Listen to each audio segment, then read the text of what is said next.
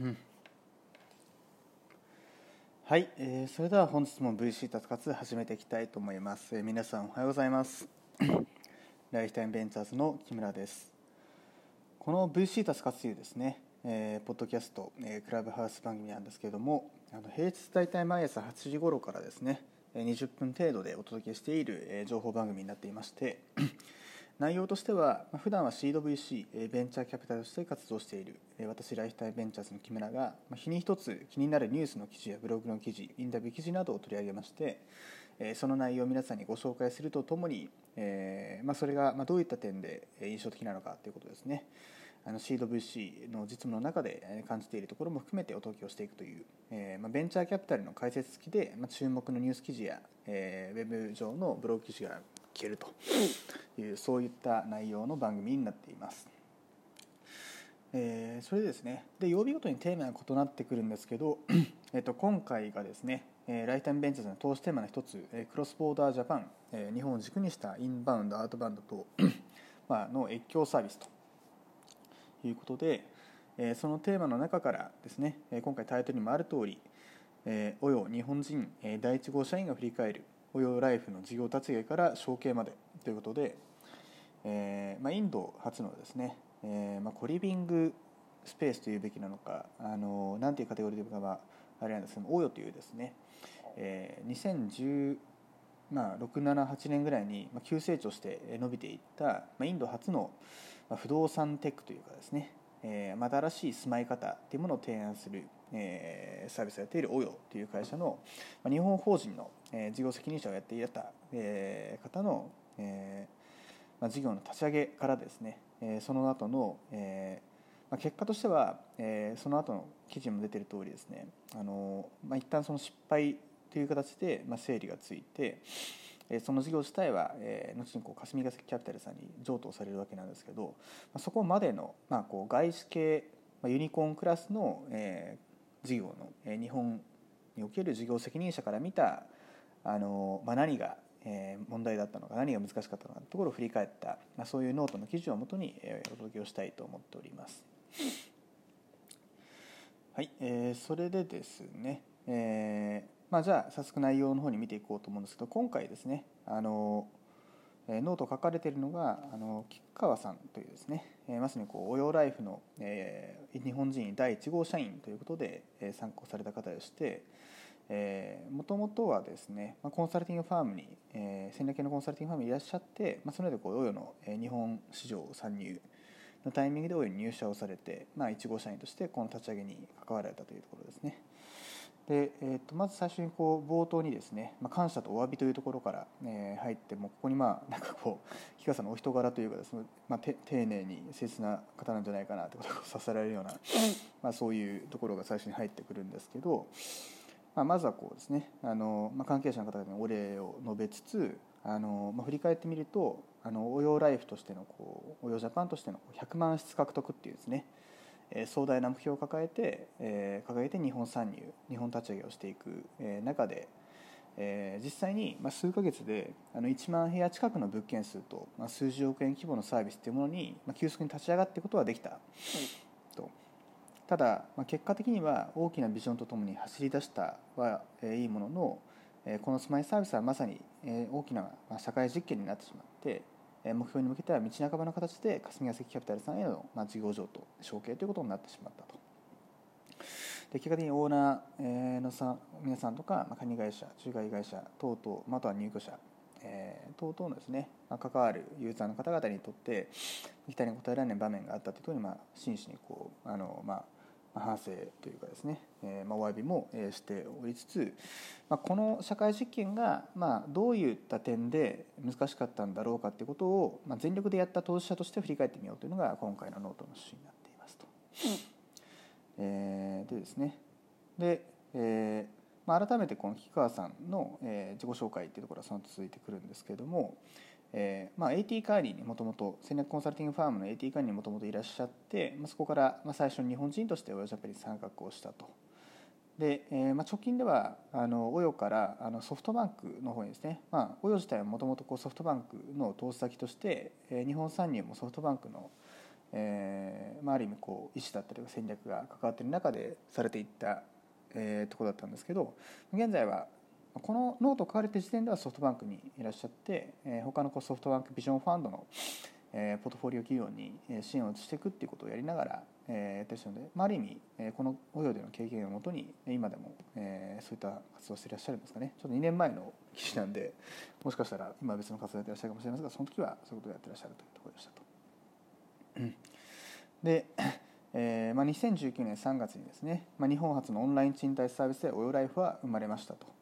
えー、いうことで、えーまあ、本当にこうチーム内外ともに やっぱりこのソフトバンクビジョンファンドから投資をしているっていう部分であったりとか、まあ、20代の前半でユニコーン企業の CEO になったリテッシュというこのオヨの創業者まあインド人の本当20代の前半にして、まあ、そういった巨大な事業を短期間に構築をしていったと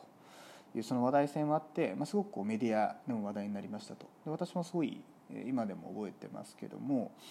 あのちょうどなんかインドに出張にいた時に、まあ、オヨの話とかは現地の人から聞いていてあの、まあ、すごいこういい、まあ、家があるんだよとコリビングスペースがあるんだよということをなんか聞いてすごい伸びてるんだよって話はなどを聞いていたら、まあ、その12年後ぐらいに、まあ、日本にも参入するということで、えー、今回のこのオヨライフの立ち上げの話があってやっぱり当時の日本のメディアを振り返ってみてもあの私の覚えてる限りかなり盛り上がっていたあの親は今これからどうなっていくんだと。日本の旧体依然とした不動産業界とか住宅住まいの業界というものを変えていくのかみたいなところで、まあ、結構注目をされていたんじゃないかなとは、えー、私自身もちょっと思ってはいるところではありますね。でまさにこのその100万部屋とかこうインド初ユニコーンの日本上陸とかソフトバンクビジョンファンドっていうですねまあ、その辺りのあのキーワードがこうあの、まあ、本当にこう盛り上がりを作っていって、まあ、みんなこう熱気に満ちていたと。ただまあ実際にはリリースしたばかりのその、日本におけるプロダクトと始まったばかりのオペレーションで本当にプロダクトマーケットフィット PMF しているのかの検証も十分できてない状態で、ま、量的な拡大を優先してしまった、え、っていうところが、ま、すごく大きかったんじゃないかとその当時から実感して思われていてですね。ただまあ前提としてあの関わっていたメンバーは、まあ、日本人も、まあ、インド人もそれ以外の、えー、国籍の方も全員こうすごい優秀で熱量の高いメンバーで、え、やっていた、えーうん、のがまあ大前提にあるというふうに木川さん振り返っていらっしゃいまして、えー、ただなんか基本的な経営方針として、まあ、量は質をあの凌駕するというかですねスピードとか物量っていうものが、まあ、結果的に最終的な質だったりとかユーザー体験を作るっていうそういうあの経営の考え方とかユーザー体験に対する基本的な考え方が、まあ、強くてですねあの、まあ、そういった中で、まあ、1万部屋数十億円みたいなの売り上げまで急速に成長していったんですけど、まあ、結論うまくいかなかったと。でまあ、これが何でうまくいかなかったんだろうっていうところの中で氷川さんいくつか実感していらっしゃるところの一つ目がですねあの一つ目こう あのなかなかあのしびれる言葉なんですけどお金があったからっていうですね振り返りをしていらっしゃっていて、まあ、事業を作るのにはお金が必要なのにお金があったからこそ事業を作れなかった、まあ、この逆説的なことっていうのはどういうことなんだろうっていうところで、えーまあ、結果的にお金があるのでスピードと規模で、えーまあ、それで伸ばすことはできたっていうことが結果的にその質にこだわるっていうことの優先順位を下げてしまうバイアスをチームに生んでしまっていたっていう、まあ、誰が悪いとかそういう話じゃないと思うんですけどそういうふうに結果になってしまっていてそれがなんか日本の不動産市場であったり住宅っていうところのユーザー体験とはなかなか合わない。中で、え高速に大規模に走ってしまったっていう振り返りになっていらっしゃるってことだったりとか。あとまあここからのところはすごいなんかあの不動産事業とかですねあの応用とかあんまり関係なく起業家だったり新規事業責任者にとって本当に大事なフレーズかなと思うんですけど誰かを向いて仕事をするんではなく事業に向き合うっていうですね。あのそういうあのフレーズがありまして、えーまあ、今この応用ライフとしてあの事実上日本撤退を、え決めた中で、まあ、その事業責任者日本法人第一号社員として振り返ってらっしゃる木川さんが今思えばもしかしたら事業とかユーザーに向き合っているのではなくてあのある種のこう神が決めた目標とか計画って書いていますけど、まあ、インド本国が決めた日本このぐらいの数字までしっかり達成してくれと。そのためにリソースはいくらでも提供すると。金はいくらでもあると、っていうところっていうのがあの、まあ、それがなんかユーザーのための仕事じゃなくて会社とかあの本国の方を向いての仕事に逆になってしまっていたんじゃないかっていうそういう、えー、振り返り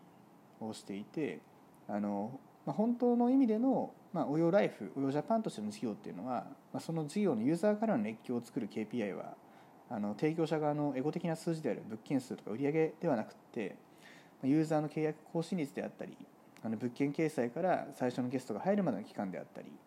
まあ、そういったユーザーやプロダクトを向いた数字であるべきだったんじゃないかと、えー、まあ、深くあの、まあ、反省しつつ振り返ってらっしゃいますと。で、まあ、終盤の方でまあそれでも未来は変わらないということで、あ、のオヨライフとしてはまあ1年半ぐらいですかね、まあ、そのぐらいの期間の間に、えー、まあ事業を一旦はまあ整理をして霞ヶ関キャピタルさんに承継するという意思決定をしたわけなんですけども、まあ、ただ、まあ、これがあのタイミングとか進め方には大きな課題はあったかもしれないものの、まあ、契約のオンライン化であったり、えー、そういった新しい住まいのユーザー体験が日本で必要とされていないわけではないと。ムーライフのやり方とかスピード感規模感とあのフィットしなかったっていうだけであって、えー、この後承継された、まあ、その事業の今後っていうものを、えーまあ、おようの日本人第一号社員として、えー、これからも、まあ、見守りつつ、えーまあ、悔しい思いも思いながら見守りつつえーまあ、この学びに感謝をしますということでこのノート自体は締めくくられています。と。というのがですね本編の内容になっておりますというところでしていくつかですねあの関連情報みたいなところを、えーまあ、拾っていければなと思うんですが改めてこのオヨっていう会社が、まあ、どういう会社なのかっていうと、まあ、インド初の、えー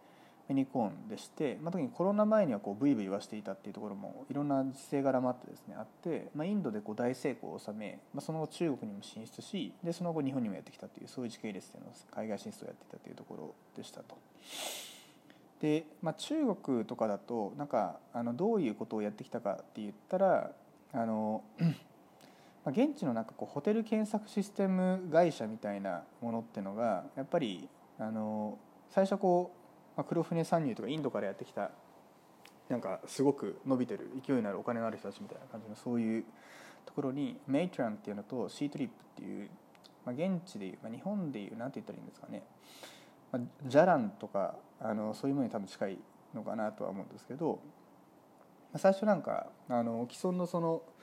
えーまあ、ホテルだったりの検索システムサービス OTA とかはあんまり応用に対して好意的じゃなかったものの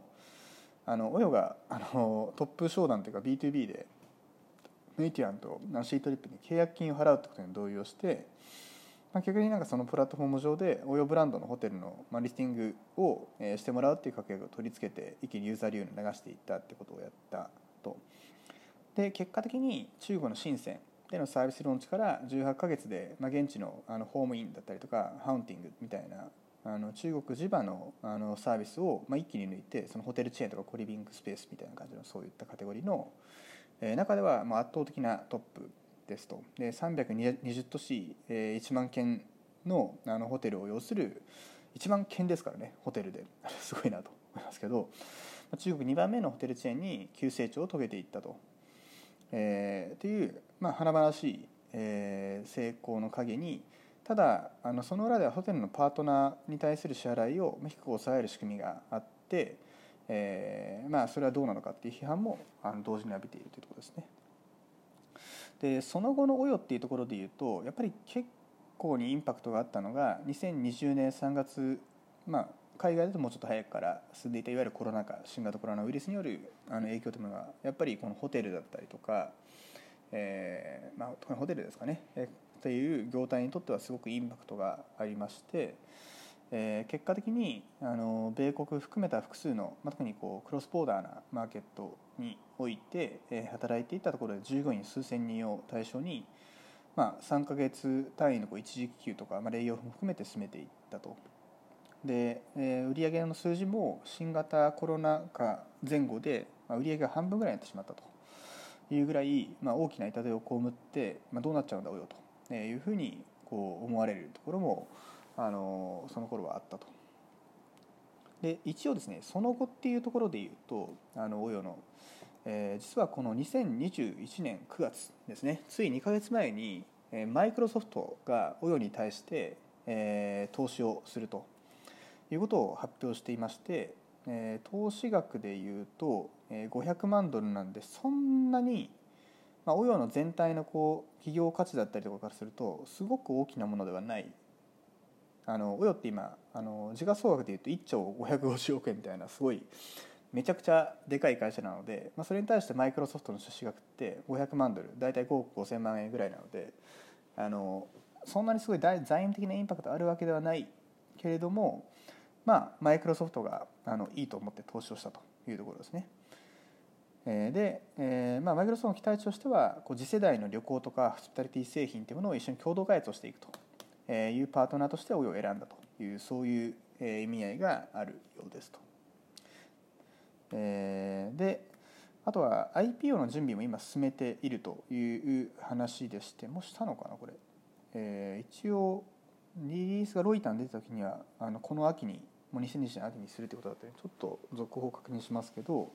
インドの、えー、金融都市ムンバイの証券市場ムンバイボンベイサンセックスに、えー、上場しようという準備もしていてという中なので、まあ、コロナ禍から1年半あと日本進出から撤退まで含めての、まあ、大体本当に同じぐらいの時間軸ですかね。12年間というところで、え再度、えまあ、復活を遂げていると。でその中核事業になっているのが特にインドの国内を中心に目はいろんな地域でやってるらしい。オヨタウンハウスっていう事業があってあのホームバケーション事業っていうふうになんか呼んでるらしいんですけどあの個性的な街中の宿泊施設を集めて、まあ、その中であのなんていうんですかね、えー、日本で言ったらなんていう、まあ、ワーケーションっていうふうに日本で言われてるやつだとちょっと近いのかもしれないですけどまああのまあ、要は少し新しい住まい方働き方みたいなことを支えるような場所を作ろうみたいな感じのそういう事業に、まあ、ピボットというかコロナ後に事業展開を強化していって、まあ、ここの稼働率がぐぐぐっと上がってきているというところが、まあ、直近の復活の兆しっていうの事業的にはなっているというところですと。えー、というのがここまでがあの関連情報になっていましてあのまあじゃあ、えー、ライターベンチャーズ木村としてはどういうふうにこのニュース見ていって思うのかというところでいうと大きく2つポイントがあるのかなと思っていて、えー、1つがインドのような新興国における、えーまあ、この不動産のもしくは住宅のニーズってものと日本のような成熟国における不動産のこう需給の違いみたいな感じのところが、まあ、1つ目のポイントかなと思いますと。でもう一つのポイントがあのスタートアップとか、まあ、新規事業をやっている人にとってのなんか過信と不信の問題っていうんですかねみたいなものが結構あのこの吉川さんのノートの中だと示唆深いなと、えー、個人的には思っていましてそれぞれのポイントをちょっとお話をできればと思うんですけどまず最初にこう事業の面から見た時にあのじゃあなんでこういうことになったんだ何が違ったんだっていうところで言うと多分一番大きなところはですねあのインドにおける不動産の供給サイドのあと結果的に需要も含めてなんですけどそこの構造と日本の構造がなんか全く違っていたっていうのが多分一番大きなポイントなんだとは思いましてあのインドにですねあの2週間かける多分8回ぐらい行ったことがあるんですけど 足掛けあのそのぐらいの数いっているとなんかこうおよみたいなサービスが求められる背景ってすごくよくわかるんですよね。っていうのもなんかあの普通に快適に過ごせてホテルとしても。で場合によってはそこに、えー、結構常設型でなんか住んでる人たちもいたりするのでインドの方のおよだったりすると。あとは都市間の移動も結構多いみたいな。デリームンバイバンガロール、えー、カルカッタチェンナイみたいな感じのとこにあの飛行機に乗って移動するみたいなのが結構ビジネスパーソンだったら多かったりとかするみたいな、まあ、そういうこうお国柄とか土地柄みたいなやつも含めてですね、まあ、質のいいホテルが全然足りないみたいな感じのところ、まあ、なんかあるとしてもこういきなりあのハイアットとかですね急にあのグローバルブランドの高級ホテルしかないみたいな感じのそういう供給環境の、えー、ところに、えー、応用が求められるのは非常によくわかるんですけど、まあ、日本の場合ですね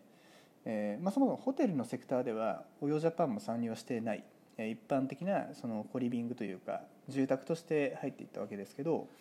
まあ、日本の場合そこっていわゆるシティホテルのゾーンみたいなものが、えー、もう大量にもともとホテルの領域にはいるのでもともと応用が得意にしていたその宿泊施設ホテルのゾーンじゃないところで参入を、まあ、していったっていう、まあ、アパホテルとかですね東横インとかその他その他あの有料なシティホテルがある程度ある日本だと、え、そのまま入れないのでモデルをちょっと変えて入ってきたっていうところがまず1つ目のポイントなのかなと。で加えて、まあ、その一般的な住宅不動産だとしてもやっぱり住宅自体にもう本質的に根本的な負を感じているっていう人が、えー、それほど日本人に多くない っていうことだったりとか、まあ、どっちかというとむしろこうやや供給過剰気味で、えー、そんなまあ普通に悪くはない不動産マンション賃貸マンションとかでも空室率が一部出てるところは出ているみたいな感じのことっていうのが、えー、起き始めている国の中で、まあ、新しくその、え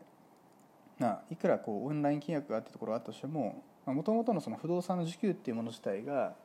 あの供給自体が別に足りてないわけではないっていう国の中でこういった新規サービスを展開していくっていうところの難しさってものが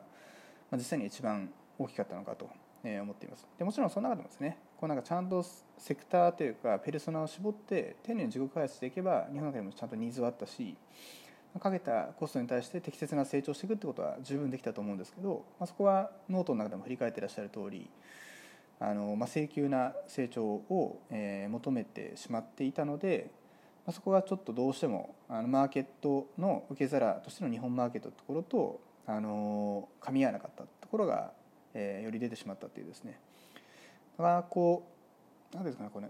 エッセンシャルサービスっていうか住宅とかあの宿泊施設とか医療とか金融もしかしたらそうかもしれないですけどあの新興国で必要とされているサービスの背景とあのいわゆるまあ日本みたいな成熟国とかで求められているものって供給環境が前提として全然違うのであのそれをそのまま持ってきてうまくいくかっていうとあの結構そこは慎重になった方がいいのかなっていう、まあ、一つの事例かなと思いますね。まあ、とはいってもそれがなんかうまくいかないってわけではないんですけど、えー、こと特にテクノロジーというよりもサービスに近い領域実際のリアルサービスに近いものだとその傾向より顕著に出るのかなというふうには思ってはいまして、まあ、 PayPay 作る時に、ね、 Paytm が裏に、えー、相当いるみたいな感じのそういうのはあのデジタルなテクノロジー部分なんで新興国で作ったものがあの先進国で、えーまあ、ワークするというのがあるんだと思うんですけど、まあ、やっぱりホテルとか住宅みたいなリアルサービスだとそこは結構現地のリアルな供給構造がどのぐらいまあ競争的かってことであったり逆に言うとこう供給過剰に若干なっているかってところも含めてその環境にまあ振り回されてしまうところは大きくなってくるってところはまあ学ぶべきポイントなのかなと思っていますと。あともう一つはですねここが結構下深いなというかまあ、えー、いい学びだなと思っているところで言うとあのまあスタートアップにとっての PM 不検証におけるこう過信と不信の問題っていうふうにこう あの呼んでるんですけども、まあ、どっちかって言えばこの、えー、今回のこの木川さんのノート自体はどっちかというとこう過信のケースであったりあの事業の当事者自体もそのユーザーの方をちゃんと見てなかったんじゃないかっていうそういう反省があったので、まあ、過信の方の問題だと思うんですけどこれ逆パターンもあの実際にシード VC としてですねあの出先の シード機のあのスタートアップ企業家の皆さんを支援している中だと両方あってですね不信って言ってですね、まあ、自分たちがやってることに対してなんかあのあまり前向きに捉えられないみたいな、まあ、両方のバイアスがあの事業の立ち上げって起きやすいと思いますと。で、まあ、これってもメンタルモデルみたいなものなのであのそれにどういうふうにこう向き合うかっていう、えー、ことかなと思ってますしあのそれこそベンチャーキャピタルからあの出資を受けて、えーまあ、PMF の前にプリマチュアスケールっていうことで、まあ、量的な成長を追い求めて、まあ、逆に地滑りするみたいなものっていうのは、まあ、洋の東西問わずあのスタートアップが一番気をつけなきゃいけないことだよと。でも結構よく残念ながらあの構造的に起きがちだよというところでご紹介されるケースが多いプリマチュアスケールっていう問題が、えー、あるわけなんですけどなんかこの問題って本当に難しくてですねあのベンチャーキャピタルはベンチャーキャピタルで、まあ、投資をしたのであればちゃんとそのお金を使って成長してほしいという、まあ、それはそれで一種あの真っ当なあのリクエストだったりはするんですけどあのそんなにですね思ってるほどあのなんか10かけたら10成長するわけでもないんですよね。それでも10かけろっていうふうに言ってしまうみたいな感じのところがあの投資家ってどうしても構造的に起きやすい特にシリーズ A 以降のあのラウンドだとあのそういった PMF してるからシリーズ A とか億円単位のファイナンスやって、えー、アクセル踏もうとしてるんでしょと。もしくはまあシリーズ A だったらギリギリあれですけど B ぐらいだったらいやもうそれ以外やることないでしょと。ガンガン行こうぜみたいな感じになりがち。なので、まあ、そこのところをあのいや今はそういうんじゃないですっていうふうにあの事業責任者である起業家、まあ、経営者としての起業家の方自身が、まあ、自分の心の声で、まあ、そうじゃないと思うことをあの、投資家側がそのバイアスの中で、歪めるべきでないっていうふうに思うっていう話であったりとかあとは何ですかねこれはちょっと別それはなんかシリーズ A とか B 以降のスケールに関するこうユーザー実感みたいなところ、まあ、プロダクトマーケットフィットを本当にしてるのかっていうところの検証って話だと思うんですけどシードとかプレシードのフェーズだとですねあのこれまた結構難しいのがピボットのタイミングをあの本当は分かっていたのに、えー、後に伸ばしてしまうっていうバイアスが、まあ、事業家起業家のサイドにも起きるっていうのはあるかなと思ってまして特にこれ、まあ、誠実で真面目な起業家の人ほどあの投資を受けているっていうこととか、まあ、もしくは投資を受けてなくても言って起こると思うんですけどいやこのサービスをやるって世の中に情報発信しちゃったからプレスリリース打っちゃったからなんか中途半端なころでやめたら失敗したって思われるのがなんか怖かったり恥ずかしかったりっていうので、えー、なかなかその決断を思い切ってできないと。いうことを、えーまあ、その起業して間もない時期であったりある意味その、えーまあ、失敗体験だったり成功体験その両方が少ないみたいな段階だと結構起きがちな本当はなんかおかしいと。これあんまりうまくいかないんじゃないかっていうふうに起業家のこう心の声が言っているのにそれを自分の中のエゴであったりとかもしくは投資家からの期待に対する責任みたいな責任意識みたいな感じのもので、まあ、それをこうまあ、見ないふりをしてしまうとかそんなこと言っても仕方ないから今把握しばって頑張るしかないでしょみたいな感じのふうに思ってそれに蓋をしてしまうっていうこと。っていうのは結構起きやすいなと思っていてですね。あの私自身はあのもうぶっちゃけどうなのっていうふうによくこうなんかあのそういうフェーズになった時に、えー、なんかピボットをしてほしいって意味ではなくてあのそこの事業のいける感があるかないかってですねあの我々ベンチャーキャピタルが、えー、なんか本当の意味では分かるはずはないんですよね。で理由は何でかって言ったら、まあ、いくらいろんな事業をあの横で見ていてなんか相対的に似てるあの事業よりも成長のスピードが速そうだな遅そうだなぐらいのことはあの構造的にいろんな事業とかあの企業に触れる機会が多い立場としてもちろんまあある程度の物差しはあるんですけどそれをなんか起業家に押し付けるべきでも本来特に投資後の起業家に押し付けるべきでもないと思いますし起業家もそれに振り回されるべきでもないと思っていてあのむしろ起業家の方自身が、まあ、特に責任感の強い人ほど、まあ、とはいえ今あんまりうまくいってない実感があってその理由も分かんないけどこのまま進んじゃいけないことはなんとなく正しそうでただいやこれでいけるって言って資金調達しちゃったしなみたいな、まあ、ある意味あのまあ、プライドと責任感みたいな感じのものの多分ごちゃ混ぜにななっていると。いう中でなんか我々投資家の側がなんかぶっちゃけちょっと違うっていうんだったらあの一旦立ち止まろうよっていうふうにこうお話を するであったりあの場合によっては立ち止まるを飛び越えていやなんかぶっちゃけどうっていうことをあの、そこに対していや別にあの我々に対する変な遠慮とか忖度とかいらないからっていうふうにあの話をしながら、まあ、実際のユーザーの反応だったり、まあ、起業家として持ってる生の実感というものにまっすぐ向き合うことをサポートする。っていうことを、まあ、どれだけ本当にシード機のあの、まあ、投資家でありあの、まあ、メンターってちょっと偉そうですけど、まあ、話し相手としてそういう役割を担えるかってことは極めて重要だと思っていてあの難しいんですけどね。なんかあんまりこうあのなんかそれを言い過ぎるとなんかその起業家の人とかその事業のことを信じてないっていうふうに受け取られてあのその人自身がその事業に、まあ、自信が揺らいでしまってもなんかいけないのでタイミングとか言い方とかすごい悩むんですけどあの、まあ、そういうことがあった時にはあの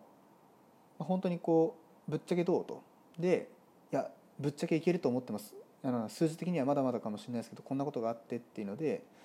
なんか嘘じゃなくまっすぐそう言ってくれるんだったら、まあ、全力で私としてはそれをあじゃああのこの調子でいこうと。でもちょっとやり方変えるところはなんかやりながらやっていこうってことを提案できるんですけどこれ両方あってですね難しいのはあの、えー、自分自身は本当はあのうまくいってないと思ってるけど隠しちゃうってケースとあの逆もあって客観的に見て実は普通にうまくいってるのにあの、まあ、起業家としてのある意味目線がいい意味で高すぎてですねあのいやこんなしょぼいことをやるために起業したんだっけ？みたいな感じのこととかをですねとかこんなスピード感のない事業成長で本当にいいんだっけ？っていうのであのいやいやあの全然うまくいってる方ですからってこう こっちからすると思う時になんか自信を失ってしまってるみたいな本当にこれでいいのかってあのユーザーはミクロなユーザーはちゃんと褒めてくれたり期待をしてくれてるのにあのマクロ的な数字があの短期的に追いついてこないので、まあ、自信を失ってしまうみたいな感じのパターンもあってこれがまた悩ましいんですけどあの、まあ、最終的にはもう起業家の本能とあのにあので決めるしかないんでそのマクロ的な数字が追いついてこないことがもう本能的に見てアウトだっていうんだったらじそこでこうあの、まあ、次の道に進むっていう意思決定を後押しした方がいいのかなと思いつつ個人的にはミクロなユーザー体験としてはいや求めてる人がいるんだっていうことであればその短期的にあのグロスボリュームその量的な指標が追いついてこないからって言ってそこはなんかあまり焦らずに、えーまあ、少なくともシードラウンドの間はあの、まあ、自分の心の声のままにそこの事業の舵取りをやるっていうことに対して、まあ、自信を持ってほしいと。あまり不安がらずにやってほしいし逆になんかあのなんですかねその、ま何を気にしてるかってこととかをあの、ま何が心配なのかってことですかね起業家の方が経営していく上で。っていうことをあの、まあ、ぶっちゃけどうなのっていうですねさっきからぶっちゃけぶっちゃけ言ってますけど結構本当に大事だと思っていてあのそのなんか誰かに何かを遠慮してもいいことないっていう立ち上げフェーズにおいて、まあ、起業家の心の声を大事にするあの進むにせよ止まるにせよっていうことをあのやるっていうことが本当にあの、まあ、スタートアップにおいては大事だと思っていますし、まあ、スタートアップ的な組織であるこのオヨライフオヨジャパンの立ち上げでも同様のことが本当は大事だったんじゃないかっていうことを吉川さんが実現されてるっていうのが非常にこう印象的な、えー、回になったなと個人的には捉えていますと。はい、ですのでえーまあ、今回いろいろお話ししまいましたけど、えーまあ、この、ね、新しい住まい方っていうテーマはそれはそれでライフタイムベンチャーズの投資テーマとしてあのそれはまあ外国人の方がかかったらあのクロスボーダージャパンというテーマになってくると思いますし、えーまあ、別に日本の中であれだけであれば、まあ、フューチャーワークとか新しい住まい方働き方ってところで変わってくる事業なので引き続きこう投資テーマとしてはウォッチをしてきつつ、まあ、ちょっと後半の方がね熱を込めて話してしまいましたが、えーまあ、起業家の方はあの多分日々、えー、すごいプレッシャーとですね、えー、不安といろんなものに苛まれてるとは思うんですけどあの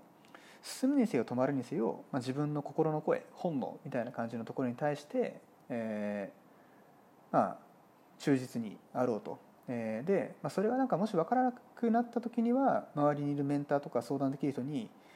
こうだと思ってるんだけど